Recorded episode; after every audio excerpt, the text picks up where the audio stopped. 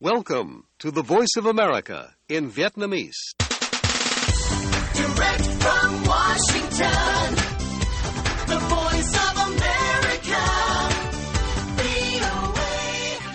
Ban Việt ngữ Đài Tiếng Nói Hoa Kỳ VOA kính chào quý vị.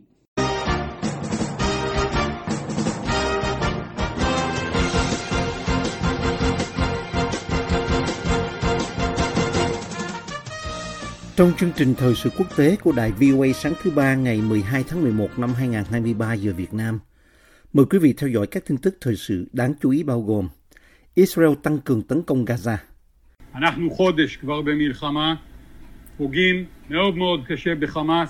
Tham mưu trưởng Israel Herzi Halevi nói, chúng tôi đã tham chiến được một tháng, chúng tôi đang gây thiệt hại nặng nề cho Hamas.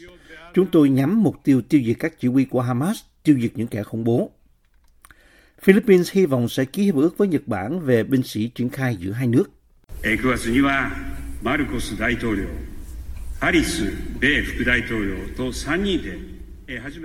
Thủ tướng Nhật Bản Fumio Kishida nói, chúng tôi đã đồng ý với Tổng thống Marcos để bắt đầu các cuộc đàm phán chính thức về thỏa thuận tiếp cận lẫn nhau RAA giữa lực lượng Philippines và Nhật Bản. Trung Quốc kêu gọi Myanmar hợp tác duy trì ổn định biên giới và tin nói Tổng thống Putin sẽ tiếp tục cai trị nước Nga sau năm 2024. Mời quý vị theo dõi thông tin chi tiết. Các máy bay chiến đấu của Israel tấn công 450 mục tiêu ở Gaza và quân đội Israel đã chiếm giữ một khu nhà của Hamas trong 24 giờ qua. Lực lượng phòng vệ Israel IDF cho biết hôm 11 tháng 6, trong khi đó cơ quan y tế của Gaza cho biết các cuộc không kích đã giết chết mấy mươi người.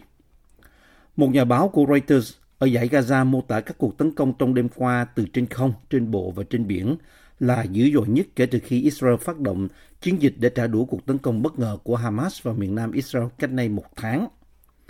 Các quan chức y tế ở Gaza do Hamas kiểm soát cho biết hơn 9.770 người Palestine thiệt mạng trong cuộc chiến bắt đầu khi Hamas giết chết 1.400 người và bắt giữ hơn 240 con tin vào ngày 7 tháng 10.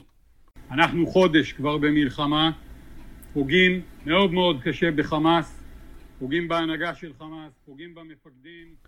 Tham mưu trưởng Israel Herzi Halevi nói, chúng tôi đã tham chiến được một tháng, chúng tôi đang gây thiệt hại nặng nề cho Hamas, cho sự lãnh đạo của Hamas, chúng tôi nhắm tiêu diệt các chỉ huy, tiêu diệt những kẻ khủng bố. Không chấp nhận ngừng bắn cho đến khi các con tin được thả, Israel phải đối mặt với áp lực lớn đòi phải chấm dứt thương vong nơi thường dân Gaza, trong khi Mỹ đang tích cực hoạt động ngoại giao trong khu vực để tìm cách giảm nguy cơ xung đột leo thang. Hôm 5 tháng 11, Ngoại trưởng Blinken có chuyến thăm không báo trước tới bờ Tây để gặp Tổng thống chính quyền Palestine Mahmoud Abbas. Người tham gia nỗ lực quốc tế kêu gọi ngừng bắn ngay lập tức. Ông Blinken lặp lại những lo ngại của Hoa Kỳ rằng lệnh ngừng bắn chỉ có lợi cho Hamas.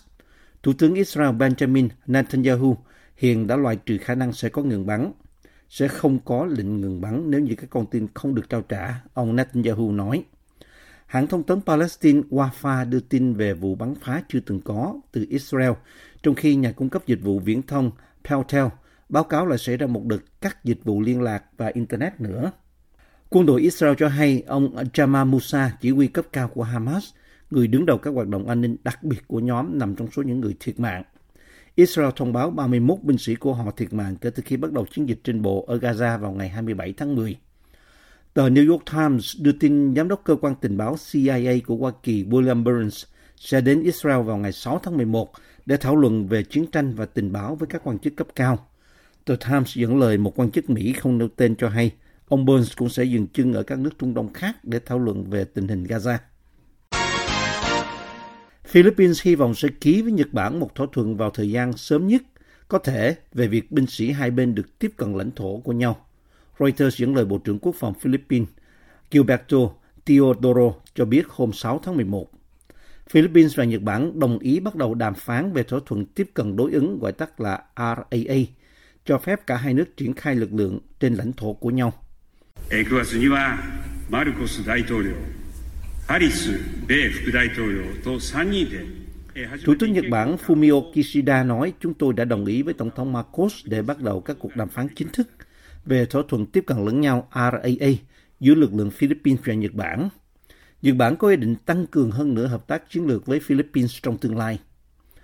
Ông Teodoro nói trong một cuộc họp báo, chúng tôi mong đợi thỏa thuận tiếp cận này giữa hai nước chúng ta dựa trên cam kết của chính phủ Nhật Bản và chính phủ Philippines trong việc duy trì trật tự quốc tế dựa trên quy định và luật pháp quốc tế. Ông Teodoro cho hay sau khi được ký kết, thỏa thuận này sẽ phải được đệ trình lên Thượng viện Philippines và cơ quan lập pháp Nhật Bản để phê chuẩn. Các cuộc đàm phán về thỏa thuận RAA sẽ tăng cường hợp tác quân sự giữa Philippines và Nhật Bản, hai trong số các đồng minh châu Á thân cận nhất của Hoa Kỳ, vào thời điểm căng thẳng về tranh chấp lãnh hải gia tăng trong khu vực và Trung Quốc ngày càng trở nên lớn ác hơn.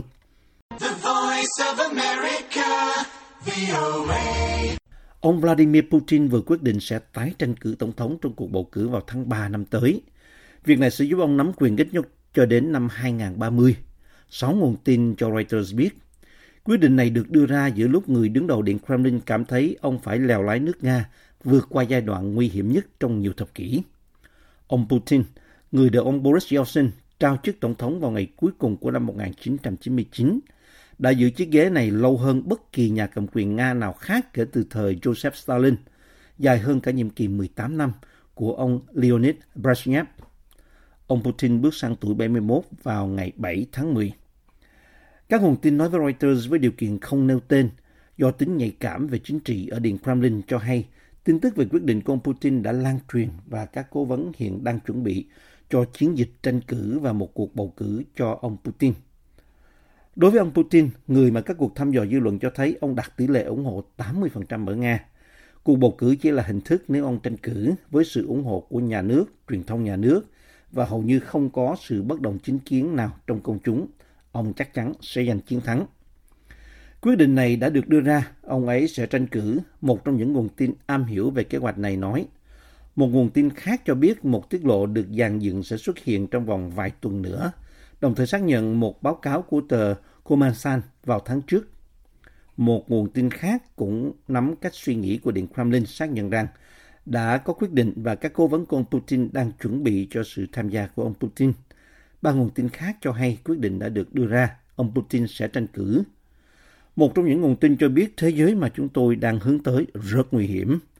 Một nguồn tin ngoại giao nước ngoài cũng yêu cầu không nêu tên cho biết ông Putin đưa ra quyết định này gần đây và thông báo sẽ sớm được công bố. Trong khi nhiều nhà ngoại giao, điệp viên và quan chức nước ngoài nói rằng họ dự báo ông Putin sẽ nắm quyền suốt đời, song cho đến nay vẫn chưa có xác nhận cụ thể nào về kế hoạch tranh cử tổng thống vào tháng 3 năm 2024 của ông. Người phát ngôn Điện Kremlin Dmitry Peskov từ chối bình luận. Ông Peskov nói hồi tháng 9 rằng nếu ông Putin quyết định tranh cử sẽ không ai có thể cạnh tranh với ông. Điện Kremlin bác bỏ thông tin cho rằng ông Putin không khỏe, gọi đó là thông tin sai lệch được phương Tây tuyên truyền. Trong khi ông Putin có thể không gặp phải sự cạnh tranh thực sự nào trong cuộc bầu cử, cựu điệp viên KGB phải đối mặt với hàng loạt thách thức nghiêm trọng nhất so với bất kỳ người đứng đầu Điện Kremlin nào từng phải đối mặt kể từ khi ông Mikhail Gorbachev chật vật với Liên Xô đang sụp đổ hơn ba thập kỷ trước. Cuộc chiến ở Ukraine đã gây ra cuộc đối đầu lớn nhất với phương Tây kể từ cuộc khủng hoảng tên lửa Cuba năm 1962. Đồng thời các biện pháp trừng phạt của phương Tây đã gây ra cú sốc bên ngoài lớn nhất cho nền kinh tế Nga trong nhiều thập kỷ. Phương Tây cho ông Putin là một tội phạm chiến tranh và là một nhà độc tài, người đã đưa Nga vào cuộc chiến chiếm đất kiểu đế quốc, làm suy yếu nước Nga. Tuy nhiên, ông Putin biện hộ rằng cuộc chiến này như một phần của cuộc đấu tranh rộng lớn hơn nhiều với Hoa Kỳ, mà giới tin qua Điện Kremlin cho rằng nhằm mục đích chia cắt Nga, chiếm lấy nguồn tài nguyên thiên nhiên khổng lồ của nước này và sau đó chuyển sang giải quyết tranh chấp với Trung Quốc.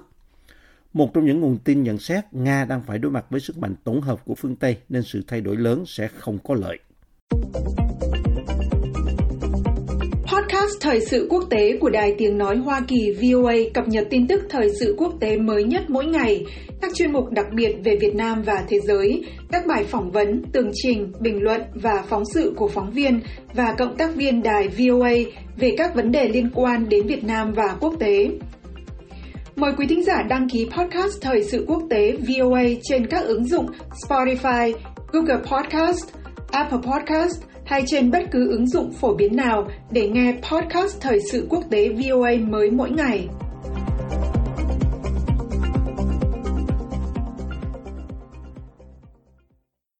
Myanmar nên hợp tác với Trung Quốc để duy trì sự ổn định biên giới chung Một quan chức Trung Quốc ngày 6 tháng 11 nói, sau khi giao tranh gia tăng ở Myanmar giữa lực lượng quân đội và quân nổi dậy làm rung chuyển khu vực. Tuần trước, quân đội cầm quyền của Myanmar cho biết đang cố gắng lập lại trật tự gần biên giới sau khi một liên minh quân đội dân tộc thiểu số đấu tranh giành quyền tự quyết đã phát động một loạt cuộc tấn công phối hợp vào các mục tiêu của chính quyền quân sự. Myanmar được kêu gọi hợp tác với Trung Quốc để duy trì sự ổn định dọc biên giới Trung Quốc-Myanmar, nghiêm túc đảm bảo an toàn tính mạng và tài sản của cư dân biên giới Trung Quốc và thực hiện các biện pháp hiệu quả để tăng cường an ninh cho nhân viên Trung Quốc, ông Non Rong, phụ tá Ngoại trưởng Trung Quốc nói. Phát ngôn viên quân đội cầm quyền Myanmar chưa đưa ra bình luận ngay. Trang tin Asia Times đưa tin một công dân Trung Quốc thiệt mạng và một số người bị thương hôm 4 tháng 11 khi một quả đạn pháo do quân đội Myanmar bắn đi quá mục tiêu và rơi xuống phía biên giới phía Trung Quốc. Ông Nong, người đã đến thăm Myanmar từ ngày 3 đến 5 tháng 11 cho biết Trung Quốc hy vọng Myanmar sẽ khôi phục sự ổn định và hỗ trợ tất cả các bên giải quyết thỏa đáng những khác biệt và đạt được sự hòa giải thông qua đối thoại càng sớm càng tốt.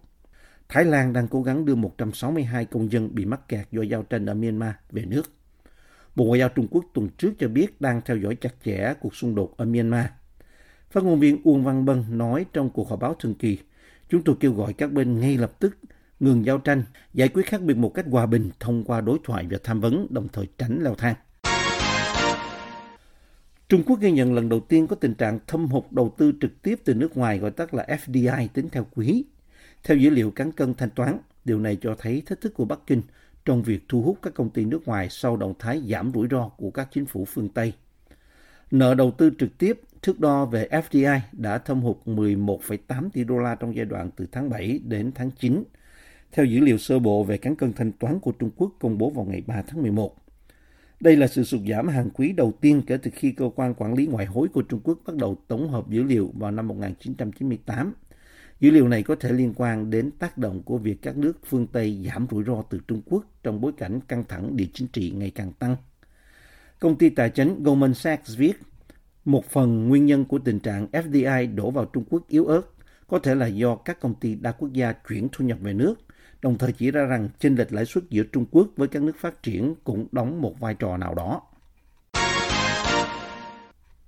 Tối cao pháp viện Mỹ đã đồng ý vào ngày 3 tháng 11 rằng sẽ xem xét để quyết định liệu lệnh cấm bán phụ tùng súng giúp bắn nhanh, hỗ trợ cho vũ khí bắn tự động bắn nhanh như súng máy có vi phạm luật liên bang hay không.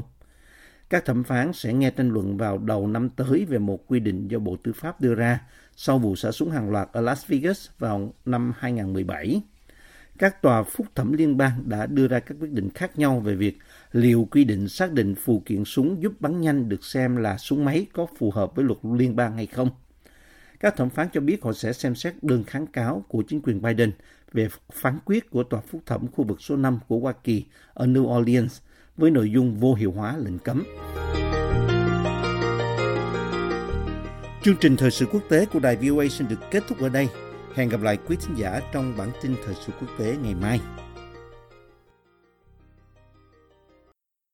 This program has come to you from the Voice of America, Washington.